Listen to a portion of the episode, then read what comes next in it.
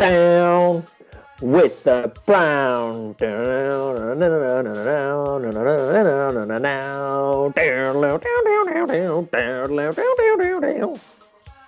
Jeg kan godt fornemme, at du har øh, virkelig ventet længe på at se D'Lo Brown igen på, øh, på pay-per-view. Det har jeg. Endelig sker det. Endelig Altså, virkelig- det En mand, der har haft nogle virkelig fede stykker musik, selv i TNA's øh, tidlige dage, hvor det ellers var, der var langt imellem de gode numre, og der, selv da, der var det bare D'Lo Brown, der ved de godt, at vi er nødt til at levere, når den her mand kommer ud. vi er nødt til at have et fedt theme, fordi han kom ud til sit fede WWE-theme også, som også var Bring it home, what you gonna do about it? Det var også fedt. Jamen det var det, altså det er virkelig øh, altså underligt også, fordi at han var sådan en, som aldrig rigtig blev prioriteret nogle af de steder, han var. Og nok i virkeligheden har haft størst indflydelse som, øh, som agent i TNA øh, og senere Impact Wrestling her de senere år. Så det er jo nok i virkeligheden det sådan, han er sådan meget sådan en, der er sådan blevet lidt glemt, selvom han faktisk øh, var double champ, Eurocontinental champ og sådan noget i WWF en overgang. Ja, og nu kan I jo nok regne ud, hvad vi kommer til at øh, snakke om, hvis I følger lidt med, fordi han er kommentator nu om dagen. Øh, efter, efter i dag er han kommentator i Impact Wrestling. Men inden vi kommer så langt, så er jeg Søren Bjerg Nielsen, og den anden mand, I hører snakke om D'Lo Brown, det er Christian Bus Nielsen, og vi er Body Slam brødrene, fordi vi også har en wrestling promotion, der hedder Body Slam Pro Wrestling. Og hvis I vil vide mere om det, så kan I følge os på diverse sociale medier, Body Slam Pro Wrestling på Facebook, YouTube eller Twitter, og I kan også finde os på Instagram under Body Slammers. Og hvis I vil se en masse Body Slam, og I ikke synes, der er nok på de her steder, så kan I også finde os på nogle streaming services. Hvis I går ind på iwtv.live, og I bruger koden BODYSLAM, så får du 5 dage gratis. Og det er jo rimelig fedt, for det er ikke kun Bodyslam, du kan se derinde. Der kan du se alt muligt fed indie wrestling. Du kan også finde os på powerslam.tv, wxwnow.com, highspotswrestlingnetwork.com. Og så er vi i gang. Nu er mit plug færdigt. Det må du eddermame nok sige. Nu er vi bare, altså jeg er amped. Du er amped for det Ja. her TNA pay-per-view, vi skal snakke om. Men inden vi kommer så langt, så synes jeg også lige, vi bør nævne, at WWE har nu øh, faktisk lavet en rimelig voldsom præsentation af WrestleMania-datoer og øh, steder, hvor de finder sted for de næste tre år. Ja, tre år, det er ret imponerende, men det må være simpelthen fordi, at de er så, øh, altså de ved, at folk hungrer efter det. Og det er jo nok også fordi, at øh, ja, at nu sidste år her, eller ja, det, nu er det jo sidste år i 2020, der foregik det jo i deres performance center, fordi det skete lige omkring der, hvor det hele coronasituationen udbrød.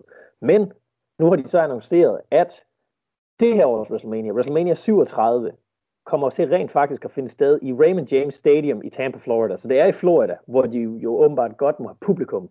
Og det har de også allerede sagt, at der kommer til at være billetter tilgængelige, og nogle safety protocols, der bliver overholdt øh, i de kommende uger.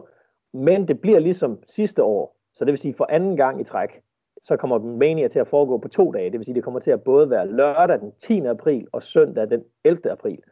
Ja. Øh, så, så det er jo allerede sådan lidt, øh, det bliver jo nok ikke noget fyldt stadion. Nej, men det er en meget god måde at, at, at ligesom maksimere, øh, hvor mange mennesker man kan sige, der har været der. For så kan de jo samle, okay, Ja. hvor mange var der sammenlagt hen over den weekend. Øh, Det bliver lidt ligesom øh. Ja, altså, og så må vi jo så se, om de, om de har tænkt sig at have NXT Takeover og Hall of Fame og den slags, om det så bliver noget performance-centre ting, eller om det bliver øh, en, en anden arena med en eller anden kapacitet også, eller hvad de ender med at gøre der, fordi det er jo også, øh, altså det der med sådan Mania Week er jo blevet sådan en ting nu.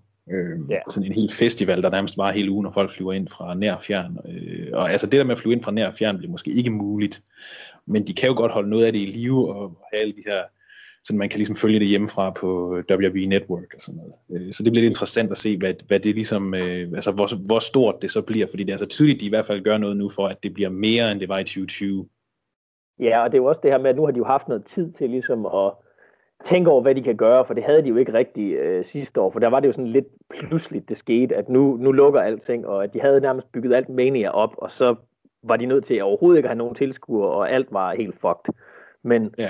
nu har vi jo så det her, og det, det er jo også det her, der store spørgsmål, det er jo også, jamen hvad så med publikum, fordi ja, man skal vel helst stadigvæk ikke have, at der flyver en masse folk ind fra alle mulige lande, ligesom det plejer at være til Mania. Det skal vel nok helst være lokale fans, må vi gå ud fra. Altså det skulle man tro, men, men Florida er jo ikke kendt for at være øh, sådan det, det mest øh, øh, lukkede sted. Så altså, det, altså, hvis der er nogle steder, man kan flyve ind, så er det givetvis også Florida. Altså hvis der er nogen, der ligesom føler, at det er øh, forsvarligt at gøre. Øh, og så vidt det tænker jeg heller ikke er helt tilfældigt. Nej, også fordi det er jo der, de er, øh, og det er jo også det, man, altså deres performance center. Og det er jo det samme med AEW. De har jo også de her Daily Place, øh, Daily's Place, som det hedder, som ligger i Jacksonville i Florida. Og de har jo haft, så vidt jeg husker, så har de allerede haft cirka 1000 tilskuere inde til et af ja. de shows. Så det er jo ikke en nær så stor bygning, eller udendørs bygning, som et stadion er. Nej, altså det stadion der vil nok kunne blive sat op til altså måske 5.000 eller sådan noget i hvert fald, hvis man, ja. hvis man ønsker det øh, på begge dage. Det er nok et rimelig stort publikum, må vi gå ud fra alligevel. Sådan, altså i forhold til, hvilken, hvilken, hvordan det har set ud i WWE indtil nu. Og det bliver også hardcore fans, der er der, så der bliver, jeg tror, der bliver rigtig god stemning. Jeg tror, det bliver sådan noget NXT øh, takeover-agtig stemning, fordi det er dem, der ligesom øh, vælger at tage turen og, og risikere det. Altså, altså, så, så jeg tror, at det bliver sådan set den største ting ved det, det er, at der kommer til at være den der rigtige, autentiske stemning, som har manglet, fordi altså, selvom der er øh, tusind mennesker, eller hvad der nu er til AEW-shows, og sådan, altså, det er ikke det samme. Så, så den tænker jeg, det, det er også noget af det, som gør, at det bliver, øh, at det, det kommer til at føles mere som WrestleMania, fordi sidste års WrestleMania var jo et show, og det, det havde slet ikke den der øh, tyngde. Det føltes ikke som en historisk begivenhed. Selvom det faktisk var en meget historisk begivenhed, kan man sige. Men det føltes ikke sådan på samme måde, fordi der ikke var publikummet til det, selvom der var alle de her store kampe, som, som du selv sagde, som var bygget op og planlagt, og, og så blev det hele bare skudt i sænk. Øh, så, så jeg tænker, og nu har de jo også meget mere know-how i forhold til, hvordan man gør. Øh, både i forhold til den her øh, sådan, hvordan man håndterer pandemien og så videre, øh, men også i forhold til at lave øh, noget, noget interaktivt, sådan at de fans, der så ikke kan være, det kan være, der også stadig kommer til at være Thunderdome plus, det ikke det, det hedder Thunderdome? Jo. Thunder, jo. Øh, og øh, publikum, øh, og man kan måske få det til at se endnu mere fyldt ud, hvis man gør det på den måde. Sådan. Altså, så der, der, er, der er mange flere muligheder nu, fordi de har planlægningstid det bliver i hvert fald interessant at se, hvad de sådan gør setup-wise, fordi nu har de et helt stadion, og jeg, jeg tror ikke, WWE har lyst til at have et sådan kvartfyldt stadion, hvor der bare er en hel masse tomme sæder, så tror jeg hellere, at de vil gøre et eller andet med den tomme plads, der ligesom bliver imellem folk. Hvis jeg ja, det tror jeg nemlig også, ja. Men ja, det er øh, så den første annoncering, de har lavet, men de har så også annonceret, hvor det foregår de næste to år, det vil sige WrestleMania 38, det kommer til at foregå i AT&T Stadium i Texas, og der var de jo så også øh, i 2016, så det er sådan rimelig forventeligt, at de vender tilbage dertil. Og det er så også kun om søndagen, de her to. 38 og 39 bliver, så vidt man ved endnu i hvert fald, kun om søndagen. Så det er nok, fordi de forventer, at kapaciteten bliver fuld til den tid. Ja, altså at det er rent øh, altså antageligt. Og der er kun det annonceret en dato, men der vil ja. ikke, altså de kan jo bare tillade sig hvad som helst. Øh, i, altså i forhold til, at de har jo den der bygning i forvejen, så hvis de vil gøre det to dage, så kan de jo godt vælge at gøre det. Men, øh, men de plejer jo mere, at, og hvis alting er tilbage til normen øh, næste år, så tror jeg, at de er mere interesserede i at have øh, NXT TakeOver et andet sted, og, og sådan alle de der traditionelle øh, happenings, der sådan er over hele byen, så det kommer til at virke som en, øh, som en festival mellem forskellige ting. Og jeg tror også, at der er et eller andet i det der med, at WrestleMania, det er kun one night a year. Ja. Øhm, og, det, og 39, det synes jeg så næsten er mere interessant, fordi WrestleMania 39 om to år, i to, 2023, kommer til at foregå i SoFi Stadium i Inglewood, California. Og det vil sige, det er jo der sådan øh, Hollywood, WrestleMania goes Hollywood igen. Og det jeg tror allerede nu, ud fra hvad, hvad jeg vil skyde på, så tror jeg, at det godt kunne være, at de allerede nu tænker Rock mod Roman om to år. Det kunne meget vel være, ja. Det er, øh, også, også sådan lidt, hvorfor skulle man ellers annoncere det så lang tid i for? Altså yeah. næste år, det giver mening, fordi hvor mange kommer til at kunne købe billetter i år, hvor mange kommer til at kunne rejse i yeah. år, øh, alt det der. Og man, det er også helt tydeligt ude på øh, de sociale medier, at øh, folk er helt op at køre, og, altså, og det de er op at køre over, det er generelt, hey, øh, april 2022, er der nogen, der har ja. en sofa, jeg kan crash på i øh, Arlington. Øh, altså, så, så jeg tror, det er næste, næste års mania bliver den der store, øh, sådan, nu er coronaen væk, coming together af, af wrestling fra hele verden, og jeg tror også, at øh, den der øh, sædvanlige sådan indie hang-ons, der er, hvor der er de der øh, 200 shows, eller et eller andet fuldstændig vanvittigt tal i ugen op til, at det kommer til at være større end nogensinde. Altså alle wrestlere, øh, der kan, kan krybe og gå, de kommer til at være i Arlington næste år til, til WrestleMania Weekend, eller WrestleMania Week. Øh, forhåbentlig til fuld kapacitet, forhåbentlig til, at alt er tilbage til normen, sådan, så vidt muligt. Og så bliver det sådan den der store fejring af, at, at uh, yes, Mania er tilbage på, på fuld skrald, og wrestling er tilbage på fuld skrald, og alt er, alt er godt i verden endnu en gang. Det tror jeg også. Jeg tror, det bliver sådan lidt ligesom når, at nok ikke i år, tror jeg, det er så lidt uh, controversial, men næste år, når man begynder at holde sådan festivaler igen, at så bliver det også fuldstændig crazy, hvor mange mennesker, der skal til den slags. Så jeg tror, det bliver det samme, som du siger, med at når Mania endelig kan lave deres Mania Weekend, det bliver, det bliver muligvis den længste uge nogensinde, og med flest shows nogensinde, fordi alle bare ved, at nu er chancen der, og det er, nu er det flere år siden på det tidspunkt, at vi har kunne gøre det her. Ja, fordi det var jo, øh, altså der var jo manges øh, øh, drømme, og også firmaer, der var ved at blive knust, fordi man var nødt til at aflyse alt, hvad der foregik Mania Weekend, ja. af, de, af de mindre indies. Øh, så jeg tror også, at der både er den der, nu skal vi øh, ligesom genetablere, at vi, vi er her stadig, og vi er øh, en, en, en del af græsrødderne i branchen og så videre, men også bare, at vi klarede det sgu. Altså, vi, vi er her stadig. Altså, sådan nogen som øh, øh, Black Label Pro øh, ja. var angiveligt lige ved at lukke. Øh, der, var, altså, der var mange af de der forskellige øh, sådan store indies, der var øh, på, på falitens rand, øh, og også nogen, der endte med at lukke helt ned. Øh, nogle af de der, øh, ikke The Collective, men den anden, hvor det var sådan en samlet øh, ting, hvor, hvor øh, hele firmaet var nødt til at lukke ned, og det var så ligesom et samarbejde med nogle forskellige promotions, så de forskellige promotions var vist ikke sådan vildt påvirket af det, men ham, der stod for, for sådan øh, WrestleCon, var det ikke det, det hed? Jo, øh, WrestleCon. At, øh, at det, der, der var, ja, det var ikke så godt, og der var også nogle folk, der ikke fik deres penge tilbage, som skulle have haft deres penge tilbage, øh, som havde købt billetter og sådan noget, fordi det hele bare var et stort finansielt mareridt. Øh, så jeg tror, der er meget sådan øh, et ønske om, at ligesom at vende tilbage, og måske også gøre det godt igen for nogle fans, som øh, altså ligesom wrestlerne, og ligesom øh, promoterne havde glædet sig helt meget til det, og så uden øh, rigtig at kunne gøre noget ved det, og uden øh, øh noget, som hvor de øh, sådan øh, uforskyldt ligesom blev fanget i. Øh, og så, øh, og så når det så kommer til Kalifornien nogle år efter, øh, i, i 2023, det er jo så også interessant bare i forhold til, at når de så øh, øh, holder det i Kalifornien, så er der jo tilgang til alle de her celebrities og sådan noget. Altså, så der tænker jeg også sådan lidt, at der kommer noget, man har jo set, at mange, øh, øh, for eksempel øh, når Pro Wrestling Guerrilla holder deres øh, show, så, så næsten hver gang, så er der lige sådan en eller anden kendis, der har været til det, fordi det er blevet sådan en thing, en ting at gøre øh, i byen. Øh, og det tror jeg måske, at, øh, at der er nogen, der sådan ligesom tænker, okay, vi skal have, vi skal have sådan en eller anden involvering af noget, ikke wrestling, altså noget af den kultur, som er så tæt på i Kalifornien alligevel. Øh, og det vil WWE så givetvis også. Men, øh, men jeg tror, at der er noget der, hvor der er nogen, der får noget mere omtale på nogle... Øh, altså måske David Arquette også får en kamp, der kunne jeg også godt forestille mig. Sådan, ikke? Der kommer nogle, nogle udefrakommende. Det er sådan lige, øh, når vi laver prediction shows om, om to år, så, kan jeg lige, så kan jeg lige gentage det der. Jeg kan lige sige det en gang til, men altså, det bliver også stort, bare fordi, hvis de har The Rock mod Roman, hvilket jeg tror er hele pointen i det, så bliver det også et kæmpe show. Og det er også det der med, at jeg tror ikke, de har behov for Rock mod Roman næste år, fordi det bliver det første, wow, Mania er tilbage ved fuld kapacitet. Men året efter, der vil det give mening, at man siger, nu er tiden kommet til, at vi får Rock ind igen, til hans last match.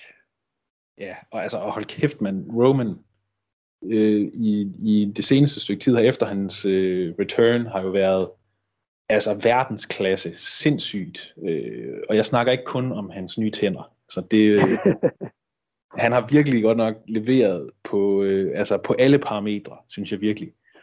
Øh, og det interessante i det er jo også, at det er sådan noget som, øh, man kan jo tit snakke om, at åh, fansene øh, forstår ingenting, og, og så videre, så videre, men altså det, som de har gjort med ham, er jo det, som alle udenforstående har snakket om i overvis, ikke? at det, det der, jamen lad os nu give ham noget kant, lad os øh, øh, og tage den der vest af ham, og altså sådan alle de der sådan, alt det, som folk gerne vil have, er sådan set sket, og det virker bare totalt godt.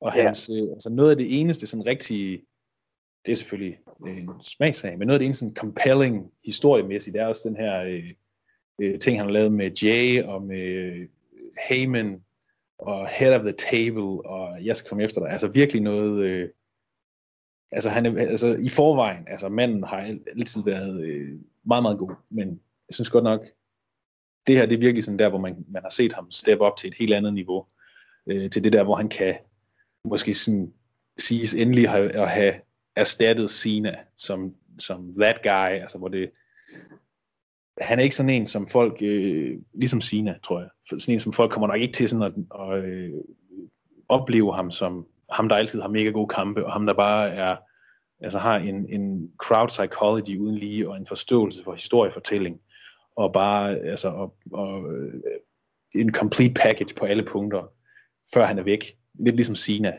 altså at han også var, mens han var der, så, så brokkede folk sig mest bare, men så, når man får ham lidt på afstand, så kan man se, at wow, altså, det var godt nok, øh, det var sindssygt. Den, altså, at de levede igennem det. Også nu, hvor man tænker på, at Roman jo har været, sådan, at han, er, han er blevet tit betragtet sådan, som det svage led i den der gruppe, fordi det kom fra The Shield, hvor det sådan lidt, men Seth Rollins er bedre i ringen, men Dean er en bedre promo, men det og det og det, og at Roman han blev lidt bare sådan en, nu skal han stå inden for Cena, og det vil sige, at vi gør ham til en happy, smiley babyface, eller man overhovedet ikke ligner det, og ikke rigtig har personligheden til det. Så, yeah. så bare det, at de endelig har, har gjort det, de har gjort, hvilket er, ja, jamen han skal have noget kant, han skal være mere en, en, en ledet type, også fordi det her med, at jamen, han er turnet heel, men, men det er jo en langsom babyface turn i virkeligheden, for sådan er det jo tit, at du er nødt til at turn heel, før folk virkelig kommer bag dig. Og så handler det mere om, jamen nu gør han de her heel character traits ved nogle andre heels, og derved bliver han en babyface. Det er jo fuldstændig som Stone Cold på den måde. Ja, og det, og det er jo også det, der egentlig var meget interessant, at de aldrig turde gøre det med Cena, og det kan godt være, at det bare simpelthen var, fordi der var for mange penge i merchandise eller sådan noget, men, ja. men det var jo noget, som, som mange også snakkede om, som jeg tror også, at, at så ville man også have et helt andet, altså han ville have et helt andet eftermæle. Øh, men det er stadig også interessant, at han er jo sådan en, der faktisk, altså nu har han haft et heel run, Cena, men han er jo næsten en, en uh, Ricky Steamboat-agtig figur i det, at han altså langt hovedparten af hans karriere, og langt hovedparten af det, som han vil blive husket for, altså det har bare været ren babyface, og han turnede aldrig, han gjorde aldrig noget, som, øh, som ledte ham til the dark side, øh, og det, altså det er jo de færreste, der kan sige det. Og det har sikkert også måske været en, en bevidst handling, kunne jeg godt forestille mig. Altså, og det er jo, øh, man kan sige, han, altså, han har jo virkelig haft et heel run, hvor han bare stadig var happy-go-lucky babyface scene, men folk havde ham så meget. Ja. Yeah. Øh, men selve figuren være... blev bare ved med at være den samme, ikke? så det var meget sådan, okay, den her figur har vi godt nok set meget nu. Ligesom det jo er med al underholdning, så hvis figuren ikke udvikler sig, og der ikke er en eller anden øh, arch på noget, så øh, på et eller andet tidspunkt, så, så gider man ikke se på det længere. Så er det lige meget, hvor, hvor populært det så er, om det er øh, venner, eller det er, øh, øh, hvad ved jeg, en eller anden populær tv-serie. Men ja, det er det der med, at øh, jeg synes, at jeg synes Cena, han skulle have lavet en, øh, en Dark Side Hogan, hvor han pludselig står med en maske på og et svær og kæmper mod The Dungeon of Doom Brother. ja. Det, altså, det synes jeg ville have gjort det bedre. Altså, hvis det kunne have fået Kevin Sullivan tilbage, ja. og ind, øh, altså med facepaint og det hele, så øh, det havde jeg også været fortaler for. Og altså, hvis King Curtis stadig havde været i live, da han gjorde det, så øh, også det så havde det været endnu bedre. Nu snakkede vi tidligere om uh, promotions, der, uh, der, der døde under coronaen. Men nu, nu skal vi også snakke om noget, som er hard to kill. Fordi de er ligesom cockroaches. Segway, man. Sikke en segway. TNA, det hedder de så ikke mere, men nu Impact Wrestling. Men vi kan lige så godt sige, det, det historical lineage-wise, så er det TNA. Og de lever stadigvæk. Ja, de ikke i bedste velgående, men de, de, de er meget hard to kill. Og det hedder deres uh, pay-per-view, som de holdt denne lørdag også. Øh, og der var en del ændringer på det her show, af, af, af, som, som i virkeligheden også tydeligvis viser, at TNA prøver, eller Impact, det bliver svært for mig ikke at sige TNA, øh, men at, at de prøver virkelig at ændre noget nu, og virkelig også er klar over, at det her show har haft flere øjne på sig, end de har haft i nok overvis. Fordi øh, der, deres main event havde de jo så, som de fleste nok efterhånden godt ved, Kenny Omega var i deres main event, fordi at de er ved at lave en invasion storyline med AEW. Men, men bare det faktum, at det nok har været sådan hoveddriveren for, at der er flere, der har kigget på det, det har også betydet, at de har ændret, øh, de har lagt publikums lyd ind på det her show for første gang siden øh, corona startede, hvor der ellers har været nul fans til deres shows. Øh, og blandt andet også, at de har skiftet deres, hvilket er muligvis det vigtigste på det her show, de har skiftet deres kommentator ud. Det er ikke Josh Matthews længere. Det er nu Matt Striker og, som introsangen nævnte, D'Lo Brown, der er kommentator. Jeg synes faktisk, de gjorde det ret godt. Altså, jeg er ikke den største Matt Striker-fan i verden. Jeg hader Matt Striker. Øh, men altså, jeg vil sige, at øh, han er bedre end Josh Matthews. Ikke fordi jeg sådan, Jamen. øh, hader Josh Matthews, men han, øh, i det mindste tror jeg nogle gange, en sjældent gang, så tror jeg på, at Matt Striker, han rent faktisk går op i det, der sker. Han i hvert fald, altså, om ikke andet, er interesseret i, hvad der sker. Altså jeg vil næsten hellere, nu hvor de fik Dilo med, fordi Dilo han var tydeligvis sådan, han har ikke gjort det længe, men han var sådan fin nok, men han kommer til at blive bedre, det er der ingen tvivl om. Øh, men jeg havde næsten hellere set, at de bare havde tilføjet Dilo til sammen med Josh Matthews, i stedet for at skifte Josh Matthews ud for Matt Striker, fordi Matt Striker, han er, det er som om, at han, han engang var god, og så blev han påvirket af, at folk har sagt, at han, fordi han begyndte at blive meget sådan WWE-agtig. Og så er det som om, han, han har mistet al selvtillid til, at, at folk ikke tror på, at han ved, hvad han snakker om. Så han hele tiden sådan skal bevise, at han synes, det er fedt. Ja, det er, det er, det, det er meget irriterende. Øh, altså jeg synes, at det her, det, nu er det også fordi, måske det er længe siden, jeg har hørt ham, men øh, fordi han er åbenbart blevet øh, ejendomsmaler, eller sådan noget. Øh, det undrer mig ikke. Men jeg synes, ikke, jeg synes, at det her, det var meget mere, øh, altså den, det var noget af det bedste med Striker, jeg har hørt øh, i årvis. Øh, altså han og, sagde det mindste øh, ikke, han sagde ikke noget ligesom dumt, som dengang han var i AAA, og, og der var nogen, der stod og lavede nogle slaps, og han stod og sagde, no thigh slapping going on here. Ej, det, øh, men altså, der vil jeg så også sige, AAA, det er svært. Det er ikke, øh, især fordi han ikke rigtig vidste så meget om det i forvejen, og han var nødt til at lade Og han havde Vampiro med og Vampiro skulle lave en, et run-in, men han ventede på sin musik. Altså for fan. Hvis, men I, det var... Hvis set det, så er så på at opsøge det, hvor Vampiro skal redde nogen men han, fra sin kommentatorplads. Men han, i stedet for at bare løbe ind og gøre det, så stiller han sig op og begynder på øh, mic'en, fordi han jo står med sin kommentator på, og råbe, Where's my fucking music? Hey, guys in the back, play my music. Og han laver ikke run før de starter hans musik, hvilket tager sådan et minut. Ja, jeg kan ikke huske, om det var, om det var, om han skulle redde Conan, eller sådan noget. Eller jeg han, tror, han skulle redde Conan. Eller om han, altså, det var noget med Conan, jeg er ret sikker på. Hvilket jo er Conan. den der store kamp, der aldrig skete, fordi de begge to var øh, nogle complete egomaniacs. Øh, men det var sådan, da de var på deres højeste i 90'erne, kunne de jo simpelthen have øh, været det største draw i hele verden, hvis de havde kunne dengang, sætte den kamp dengang, sammen, men det kunne man ikke. Dengang det var øh. Conan el Barbaro og Vampiro Canadiense. Ja, men den, øh, nå, men det var heller ikke det, vi skulle snakke om, men i hvert fald, øh, jeg synes, at Matt Striker var, var fin, og jeg synes, at øh, D'Lo Brown var fin, og jeg var ikke fornærmet over øh, kvaliteten af det, de sagde. Nej, det var ikke, det, oh, der var et tidspunkt, hvor jeg var decideret fornærmet over det, Matt Striker sagde, fordi det var både et callback, og det var pisseirriterende da Matt Cardona debuterede, og han sagde, Is this a mark-out moment? Cause I'm marking uh. out, bro. Oh, okay, det hørte jeg ikke. Det har jeg misset. Så, det, blev det jeg simpelthen så irriteret. Jeg tænkte, Matt Striker, go home. Go home. Der havde, der, der havde jeg nok bare muted tv'et sådan i fem minutter, eller sådan, bare sådan lige for at komme mig over det. det. Der var jeg nødt til lige at holde en pause, fordi der var jeg simpelthen, der tænkte jeg, gid jeg kunne høre Josh Matthews med sin big boy voice. Altså, der var et tidspunkt, jeg kan huske, at han sagde et eller andet på et tidspunkt, hvor jeg tænkte, det skal jeg lige huske at bide mærke i, og så skal jeg lige huske at nævne det, når vi skal snakke om det på uh, Bodycast øh, reviewet. Men jeg kan simpelthen ikke huske, hvad det var, så jeg håber på, at det kommer til mig. Men der var et eller andet tidspunkt, hvor jeg tænkte, det var rent faktisk godt, det der med Striker. Men den vigtigste historie, ud over uh, Matt Strikers uh, irritationsniveau, eller mit irritationsniveau af Matt Striker, det kan vi lige så godt starte ud med, det er, at main eventen var øh, Kenny Omega og The Good Brothers, Carl Anderson og Doc Gallows, mod Impact World Champion. Man skal huske, Kenny Omega er AEW World Champion.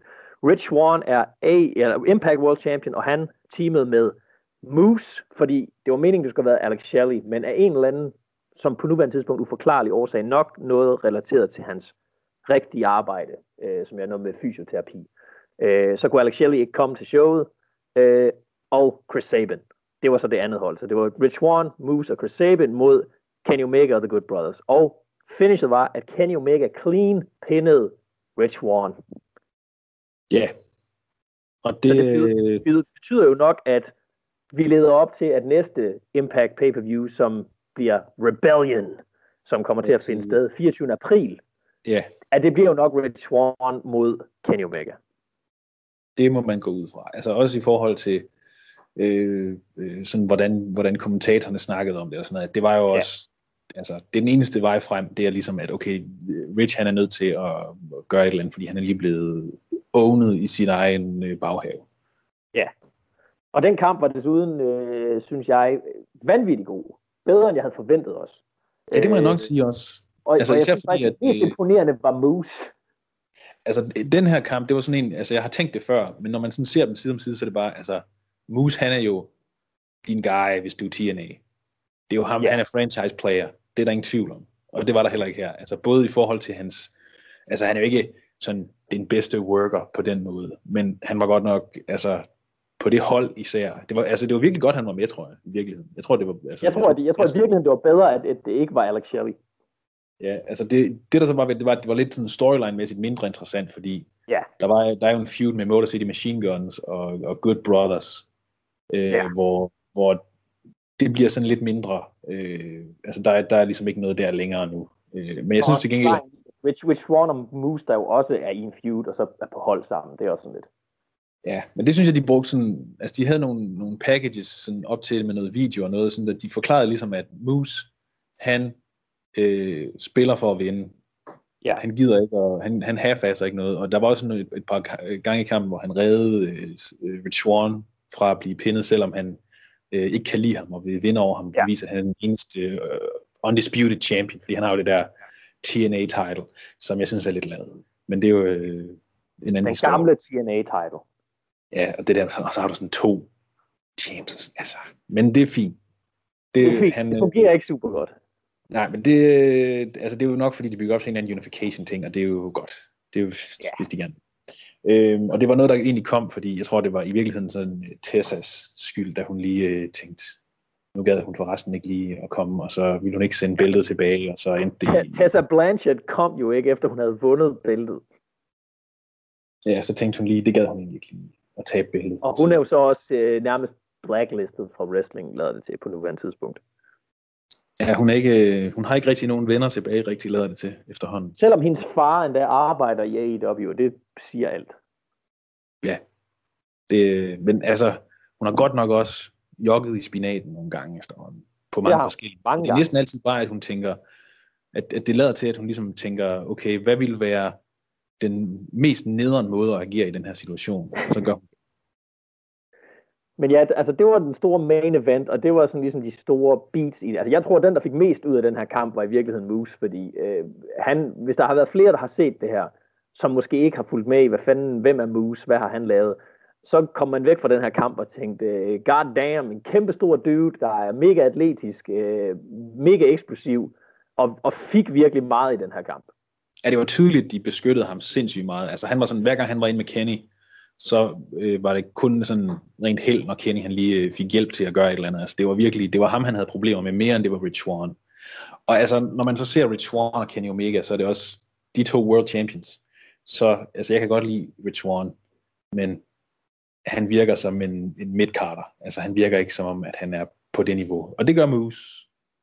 Ja. Det synes Jamen, altså, jeg, jeg kunne godt forestille mig, at Moose begynder at blive sådan lidt en crossover i uh, AEW også, særligt efter det her.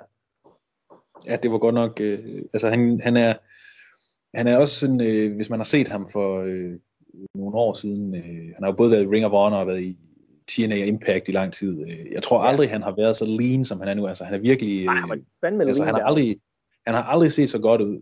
han har aldrig haft så øh, øh, syg en rope heller, og, hans, øh, altså det, det, og han har stoppet med alt det der moose, moose hvor han øh, øh, løfter sin hånd op i luften. Sådan. Altså virkelig... Øh... Hans intro-musik og hans håndtegn var jo nærmest den eneste ting, han havde back in the day, og så et højt dropkick. Ja, altså det... Øh, han skal nok blive sådan noget. Vi tror, Moose bliver til noget, hvis han, øh, holder, sig fra, hvis han holder sig fra mere øh, wife-beating, eller hvad det var, han lavede engang. Ja, det ville være øh, godt. Ja, det ville være godt. Øh, showet, eller pre-showet, havde også en kamp, og den behøver måske ikke snakke super meget om, men det var Brian Myers mod Josh Alexander, og det spiller jo lidt ind i Ethan Pages underlige øh, kamp, om man vil, senere. Øh, men ja, Brian Myers vandt over Josh Alexander, så Josh Alexander og det her The North Tag Team, som han jo har med Ethan Page, der er, det går ikke så godt efter det split up.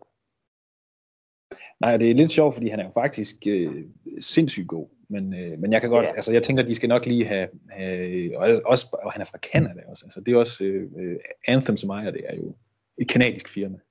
Øhm, så jeg tænker også, at han skal nok, øh, de skal nok gøre et eller andet med ham. Øh, ja, og det var ligesom en pre-show kamp, det var ikke super vigtigt. Det eneste, der ligesom også skete, som nogen måske øh, kunne få noget ud af på det pre-show, det var også, at Madison Rain, Josh Matthews, øh, jeg vil næsten ikke engang kalde hende tidligere øh, kommentator også, for hun sagde så lidt, men øh, tidligere wrestler også. Øh, Madison Rain, hun annoncerede, at hun retire from wrestling, hvilket yeah. ja, ikke wrestlet sindssygt meget de sidste mange år efterhånden, men ja, nu er hun åbenbart færdig med det. Ja, det er også fair nok. Altså, det er sådan, øh, jeg synes også, det er fair nok, at man lige øh, giver lidt spotlight til det. Altså, det der, fordi hun var sådan en, der var sådan i, hvis man skal se tilbage i TNA-dagene, en, øh, en forholdsvis vigtig brik i en periode, hvor, øh, hvor Impact øh, Women's Division helt sikkert var det, der var langt det mest interessante, og var langt det mest interessante, øh, den langt mest interessante Women's øh, Division, i hvert fald i øh, Nordamerika. Øh, Jamen, altså, så, så jeg synes, det, er fair nok, at selvom den ikke har været relevant i stykke Men ja, det var ligesom øh, den, den, den der, det, der startede showet, var så, at vi fik en tag team match. Rosemary og Crazy Steve reunited Decay, dog uden Abyss, fordi han arbejder for WWE nu om dagen. Mod Tennille Dashwood, som folk måske kender som Emma fra WWE, og Caleb with a K, som han hedder nu, tidligere kendt som Caleb Conley. Det ved jeg ikke, om han også kalder sig nu, men det er jo hovedsageligt bare Caleb with a K. Øhm, Decay vandt. Det var en, en fin nok kamp. Jeg forstår ikke helt det her med Calebs gimmick med, at han ikke er så god men, ja. Ja, det er det som om, altså han har jo, han, fordi førhen, da han var Caleb Conley, var hele hans gimmick, at, at jamen, han er god, men han har ikke nogen personlighed. Så altså, ja.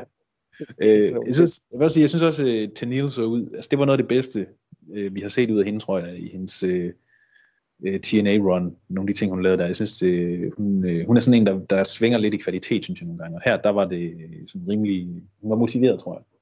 Ja, altså det, var, det var fint. Det var ikke noget mind-blowing. Det er ikke noget go out your way to see this, men det var fint.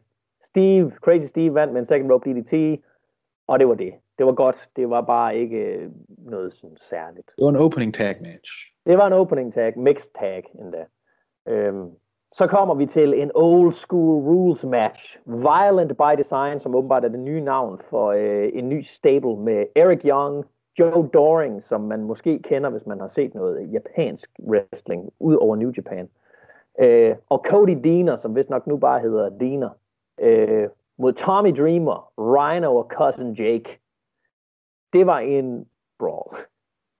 Ja, altså det var meget sådan, øh, hvis man skal ligesom have øh, et øh, variety show til sit wrestling, så øh, var det her sådan lidt noget, noget andet, og den var tydeligvis, altså så er det jo en, det handler jo om den der nye stable, Violent by Design, ikke det bedste ja. navn, et, øh, men, men altså Eric Young, han, han skal bare et, en stable åbenbart. Han kan simpelthen øh, ikke klare sig uden, uden to-tre andre wrestlere. Og jeg kan godt, øh, jeg kan godt unde Joe Doring, at han også øh, får en chance i Nordamerika. Altså han, øh, meget succes i All Japan, hvis man, øh, ja. hvis man går nogle år tilbage der. Øh, så har han været væk i en periode på grund af kræft, som han så har overvundet og er tilbage til wrestling nu. Og man kan heller ikke se, han ser jo ikke frem øh, udsultet ud, kan man sige. Så, øh, han ligner så det, Young Stan Hansen. Ja, altså han, øh, og han, øh, altså hvis man skal have en eller anden big scary guy til sin stable, så det er et godt valg. Ja, der var, der var nogle underlige, lidt sådan de der cuts til nogle sådan tre skærme på én gang, der viste noget i det løbet af den her kamp. Øh, men udover det, så var det ikke sådan, altså de arbejdede alle sammen hårdt i den her kamp, kunne man se, men det var ikke synderligt. Det var ikke mere, end hvad du ville forvente af Tommy Dreamer og Rhino i 2021. Øh, Eric Young vandt med en pile driver på Cousin Jake. Det var fint. Stakkels Cousin Jake. Stakkels Cousin Jake. Øh, så fik vi finalen i deres Knockout Tag Team Championship Tournament. Det var Fire and Flavor, som er Kiera Hogan og Tasha Steeles mod Havoc og Neve. Øh, det var ikke så godt, synes jeg. Altså, jeg, altså Havoc er jo meget sådan en, en imposing figure, mere end yeah. en, en great wrestler, og Nevea er øh, øh, også sådan en, altså hun var god øh, på nogle øh, shimmer shows for mange år siden og sådan noget, men, mange år siden. men altså det er sådan lidt som om, at, de, at jeg tror tiden er lidt løbet fra dem, men altså det er jo veteraner øh, og et etableret tag team, og så giver det mening på den måde. Jeg synes, øh, Tasha Steeles er øh, ret underrated faktisk. Ja, hun er, hun, er, hun er den bedste del af det her, 100%. Ja, og, og, og Kira Hogan også, altså de to har rigtig god kemi sammen. Og så synes jeg også bare, det var super dejligt, at de ikke græd, fordi de vandt de billeder. Altså, ja, at de bare det... var, yes, vi er pisse gode, og, nu er vi, og de fik dem overragt af Gail Kim, som var fløjet ind for at gøre det, må man antage, øh, og, og Madison Rain, øh, sådan at det ligesom også var den der overdrækkelse af, at okay, I er the shit nu. Øh, ja. så, så jeg synes, præsentationen af det var godt. Kampen var, øh, man kunne måske godt have håbet, det var bedre. Altså det, jeg, jeg tror lidt problemet er også, at Havoc bliver brugt lidt som om det er øh, enten Nyla Rose eller en Awesome Kong, bare det er ikke på det niveau. Fordi hvis du er smidt som Kong ind i stedet for, med, med Tasha Steeles og Kira Hogan, så tror jeg, det her havde været en, en helt andet niveau. Ja. Øh, men ja, det blev så direkte videre til, at Ace Austin, som jo har snakket på Twitter om, at han synes, det var dårligt, at han ikke var på showet, ham og Madman Fulton kom ud, siger, at det er noget pis, at han burde være på showet, tilføjer ham til øh, uh, X-Division-kampen i aften. Scott Damore kommer ud, som jo så er TNA Management, og siger, nej, det kan, det kan du faktisk ikke få lov til, Ace. Men du kan komme imod denne mand. Og så kom Moment of the Night med, er det et mark-out moment? For jeg marker out, siger Matt Striker, når Matt Cardona, den tidligere Zack Ryder, kom ud og havde en han, usandsynlig kamp. Han, øh, han ser mega, mega jacked ud. Det vil jeg sige. Det vil han er en Hans, big hans boy. Nice. Han er en big jack dude med sweet gear og en syg tan. Og så tænkte de, ah, men vi skal lige have Matt til at se godt ud, men vi vil heller ikke bury uh, Ace Austin. Så hvad nu, hvis han bare lige er ved at vinde, men så kommer Fulton lige ind for the DQ, og så bygger vi bare videre til øh, et, et næste show. Så det er tydeligt, at det her det er starten til, at Matt Cardona er en fast del i Impact.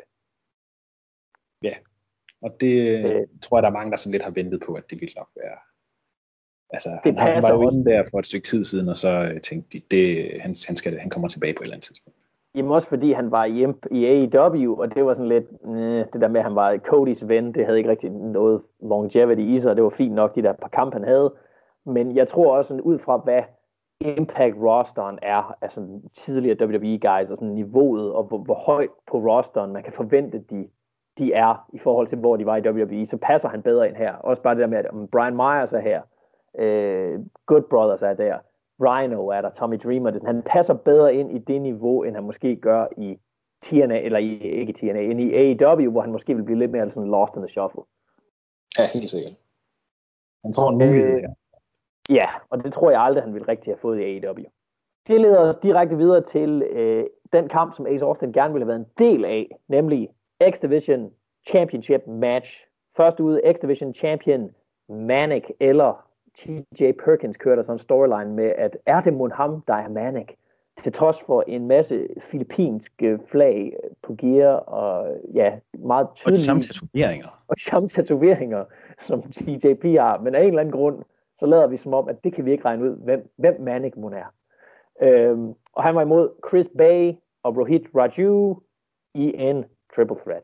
Og historien var fin, det her med, at, øh, at det hele ligesom bygget op til, at at Manic skulle unmaskes, øh, og at Bay og Raju, de ligesom øh, ikke, ikke, de, de gik efter Manic mere end noget andet.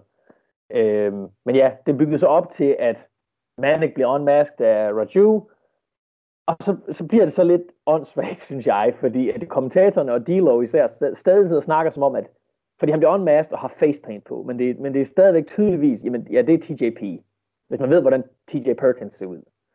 Og de lader stadig som om, at det er sådan lidt, ah, men vi kan ikke helt vide, hvem det der jo er. Resten af altså, Matt Striker, han, han kalder ham bare TJP hele tiden, og så siger D'Lo ja, hver gang. så siger D'Lo Manic. Ja, det ved du faktisk ikke, om det er. Altså, jo, fordi det er tydeligvis TJP med, med noget uh, shitty facepaint på. det, det virkede ikke sindssygt godt. Jeg synes, det blev lidt fjollet. Jeg synes, nu kan jeg huske, hvad det var, han, øh, han sagde, som, og det var faktisk ikke noget godt alligevel, det som Matt Striker sagde, som jeg skal huske at nævne. Det var i den her kamp, at øh, har mask på. Men ja. hvis man ser den maske, så er den maske sådan, at mund og næse er fri, så man ja. kan åndfrit, og det er meget øh, rart. Øh, og så, øh, Matt Striker har sådan en ting at han rigtig gerne gør sådan, at han sammenligner det med noget ude i virkeligheden, sådan at en fan vil kunne relatere til, hvordan wrestlerne klarer det. Og siger, nu ved vi jo alle sammen, hvordan det er at have maske på. Og jeg har set folk komme ud af et supermarked og bare flå masken af og hive efter vejret. Og det, nu skal man tænke på, at det er jo det samme, hvis man wrestler, så, så er det jo øh, den samme situation. Og Dilo, han siger ikke noget som helst til det. Han er bare sådan, det finder ikke altså, det, det kunne du måske have gjort, hvis det havde været suicide. Altså, ja. Hvis det havde været suicide, kunne du have sagt det der. Så havde det været fint. Ja, og TJP var også suicide en gang, så vidt jeg husker. Så det kunne man faktisk, øh, hvis han bare lige havde ventet lidt, så kunne det være, at han vender tilbage. Ja, for det var lidt gimmicken også, det der med, at der har været Suicide og Manic som tag team, og så, oh, men er det TJP, der er inde i Suicide, så uh, nej, det er tydeligvis TJP, der er Manic, fordi det, det, jeg synes ikke, det har fungeret. Jeg synes, det har været rimelig åndssvagt. Det har været sådan virkelig wrestle crap levels. Ja, altså, men det er jo fordi, det sådan, handler bare om, at øh, Rohit, han, han skal have noget at lave, fordi han er en good guy, ja. tror jeg. Og så, og så går han rundt og så siger sådan, kan I ikke se det, TJP? Og så siger alle folk, øh, Nej, det ved du Ej, ikke. det, det ved du jo ikke. Det ved du jo ikke. Nu er det så sådan, det næste må så blive, at han skal, han skal vaske hans ansigt under næste kamp, eller hvad? ja. Det må blive, det må jo spændt vand ud. En spand vand med og noget sæbe, og så begynder han at vaske og sige, se, nu er det TJP, og så, så må Dilo overgive sig og sige, ja, det er faktisk TJP. Så hvis det, det, det tror jeg er det, de går op til, så er alt tilgivet. Det kan jeg godt sige. Så er det, så er det, det er. Hvis det sker på Rebellion pay-per-viewet, så er jeg klar. Øh, ja, men Manik vandt kampen med en schoolboy på Rohit. Det, det, det var fint. Det var ikke dårligt, det var bare, jeg synes, det var åndssvagt, det der med, at de skulle bruge så lang tid på den skide maske. Øh, det er god. Ja. Øh. Og så har vi en knockout title match. Johnny Perazzo, som har Kimberly og Susan, som er Su Young, øh, med til ringen mod Taya Valkyrie, som har Decay, med til ringen. Øh, men det gik der ikke så lang tid, inden alle de her mennesker blev smidt ud, fordi øh, folk begyndte at brawl med hinanden og brokke sig til hinanden, så dommeren sendte dem alle sammen ud, så det var kun Diana og Tyre tilbage. Ja. Yeah. Og det var en, øh, en, en meget øh, Diana Perazzo-kamp, med en masse armwork plus noget legwork, inden Diana så vandt med sin øh, Venus de Milo double armbar tap. Ja, yeah den, det, det var fint. Altså, jeg synes, de, de, det er tydeligt, de har øh, meget høje tanker om Diana, som sådan en, ja. en heel øh, champ, som er øh, så god teknisk, og øh, måske ikke er interessant, men hun vinder alligevel, og det er ligesom der heaten, den skal ligge. Øh, ja. Altså, jamen, lad os, se, lad os se, hvor det leder hen. Øh, og jeg, jeg synes også, det er meget interessant, at de så lige tog og, og lavede øh, Su Young om til en ny øh, split personality, efter at, tredje. efter at hun jo, efter at hun jo vandt over, altså hun, har, hun vandt jo bæltet for, fra Diana for nogle måneder siden, ja. men har simpelthen så mange psykiske problemer, at nu er hun på hendes side igen, fordi hun, ja, hun har fået hukommelsestab og tror, hun er en anden. Jeg tror, hun, hun er Susan, hvilket basically er en Karen. Ja. Øh, men ja, altså jeg synes, det var en fin kamp. Det eneste, den, den kunne godt have været længere, tror jeg. Jeg tror faktisk, den var blevet bedre, hvis den havde været længere i virkeligheden. Øh, ja, altså, der er sådan et eller andet i det der med the, the struggle, i det, at, at hvis yeah. den er lidt men, altså, men det var jo også måske fordi, de tænkte, hvad, hvad er det, vi vil have ud af det her? Og det er jo, altså, det, det virker lidt som om, at det var sådan, okay, så vi skal, vi skal gøre et eller andet, fordi hun skal have et eller andet title defense. Sådan lidt bare. Øh, og de har måske også tænkt, at vi skulle have plads til den næste kamp. Karate Man mod Ethan Page. Det var noget værd noget. altså, det er jo... Ja, det er jo noget, han har kørt på sin egen vlog, Ethan Page, i et stykke tid. Det her med, at han skulle mod Karate Man, som jo er ham selv, kan jeg lige så godt afsløre. Det, det er Ethan Page mod Ethan Page med øh, et rødt bandana på og karatebukser, som om han er med i Mortal Kombat. Øh, og ja, det er jo det der med, at han har et eller andet mental breakdown, han har gang i, og så fordi de tabte til Good Brothers, og så tænkte han, jeg må hellere slås med Karate Man. Jamen, det, det, altså, det er sådan noget, jeg tror mest bare, det er noget på Twitter, at det er sådan lidt sådan, yeah. jamen okay, hvordan vil han gøre det? Men han lavede et eller andet, hvor han har lavet en video af det til sin øh, Patreon eller YouTube eller et eller andet øh, øh, af det for sådan omkring jul, tror jeg eller nytår, eller sådan noget, hvor, ja, hvor det også var ham mod Karate Man, så jeg tænker, så måske var det bare fordi, at de sådan lidt tænkte, okay, så gør vi det. Nu har du vist, det virkede, du kan lave det virkede øh, altså som et eller andet fra Adult Swim, det her. Hvilket, hvilket, du kan tage det, som du vil. Hvis du godt kan lide, sådan, hvor det er sådan dårlig green screen, øh, det er tydeligvis bare lavet, fordi det skal se dårligt ud. Altså, jeg, jeg tror så ikke, Ethan Page måske har sådan evnerne til at lave det meget bedre, men det er tydeligt, at det også er meningen, det må godt være grimt, og det må godt ligne lort. Og det skal øh, være kitsch. Og det skal være kitsch, og det skal være sådan, altså fordi det var klippet ind, som om at det var sådan motion captured, at han slogs mod sig selv nærmest, som om det var Mortal Kombat fra 92 i en arkademaskine, hvor han tydeligvis lå på et gulv og lavede spark bagud, men så han klippet sig selv ind, som om han var ved at lave en masse kicks lige i øjenhøjde på, øh, på Ethan Page. Og finishet var så også, at den her, altså det var sådan en masse dårligt lavet baggrunde, og ting, der bevægede sig overhovedet ikke i takt med, hvordan han stod. Øh, og du kunne sådan se den grønne outline rundt om ham i, i de her klip. Og så slutter det så med, at øh, Karate Man hiver hjertet ud på Ethan Page, og siger, fordi det her det er en 80'er actionfilm, eller en Mortal Kombat, Combat Fatality, at han siger, Ethan Page, not so hard to kill. yeah. Altså, det, det jeg, tror mest, altså. ja, jeg tror mest, det var for, at de skulle have tid til at sætte den næste kamp op i virkeligheden fysisk. Øh, fordi det var den der barbed wire massacre, så de skulle have sat en halvt bur op og en masse pigtråds ting. Så jeg, jeg tror hovedsageligt, det var fordi, de skulle have noget tid, og det her, det dræbte lige øh, de der få minutter, der skulle dræbes. Ja, altså hvis man er en OG, så synes jeg mere, det lignede en Clockwork Orange House of Fun. ja, den her Barbara Massacre. Det, ja, det var faktisk mere en Ravens Clockwork Orange House of Fun match, hvis man virkelig husker de gamle TNA ugentlige pay-per-views. Og det var jo så øh, Sammy Callahan mod Eddie Edwards, og der, der manglede jo, altså det var meningen, at han skulle have haft Ken, uh, Sammy Callahan skulle have haft Ken Shamrock ved ringside, og Eddie Edwards skulle have sin, uh, sin kone Alicia Edwards ved ringside, men Ken Shamrock var der bare ikke. Jeg ved, hvad der er sket der. Der var ingen forklaring, øh, så det, det er der ingen grund til at spekulere i. Ja, men der var ingen forklaring, han var der bare ikke. Uh, Alicia Edwards var der så senere, men, men Ken var der overhovedet ikke, så der har nok været en årsag. Øh, ja, det var, det var, hvad du ville forvente af øh, Eddie Edwards og Sammy Callahan, og en hel masse pigtråd. De, de blødte den rigtig meget, og der var en masse barbed wire boards, de slog hinanden med, med pigtråd, de slog hinanden med ting, wrapped i pigtråd. Øh, jeg vil hovedsageligt pointere, at det bedste spot, det var, at øh, Sammy Callahan fandt en Nintendo 64 controller, som var viklet ind i pigtrådet, som han så piskede Eddie Edwards med. Det synes jeg var highlightet. Inden øh, finishet, som bare var, at Øh, Eddie Edwards ramte en øh, Emerald Flotion på Sammy Callahan og vandt. Ja, det var, der var noget blod, og det var sådan, det var noget andet. Det er noget, man ser det ikke så tit længere, så det, det jeg synes, det var meget godt. Altså, det var, det var sådan en, altså, jeg synes, det, Eddie, han er sådan en, som, øh, selvom at han, i, altså, det er jo mange år siden, at han var den der pure wrestler, Øh, men jeg synes altid, at det virker mærkeligt, når han er den, sådan, laver sådan noget hardcore noget, selvom han faktisk har lavet ret meget af det, og jo altid bare render rundt i jeans og sådan noget nu om dagen. Altså det, det, jeg kan aldrig helt vende mig til det. Men, øh, ja, man husker ham sådan fra, fra The Wolves og sådan noget, hvor det er sådan, de er bare nogle work rate boys, der bare skal ud og have ja. nogle syge uh, kicks og en masse syge indie moves. Ja.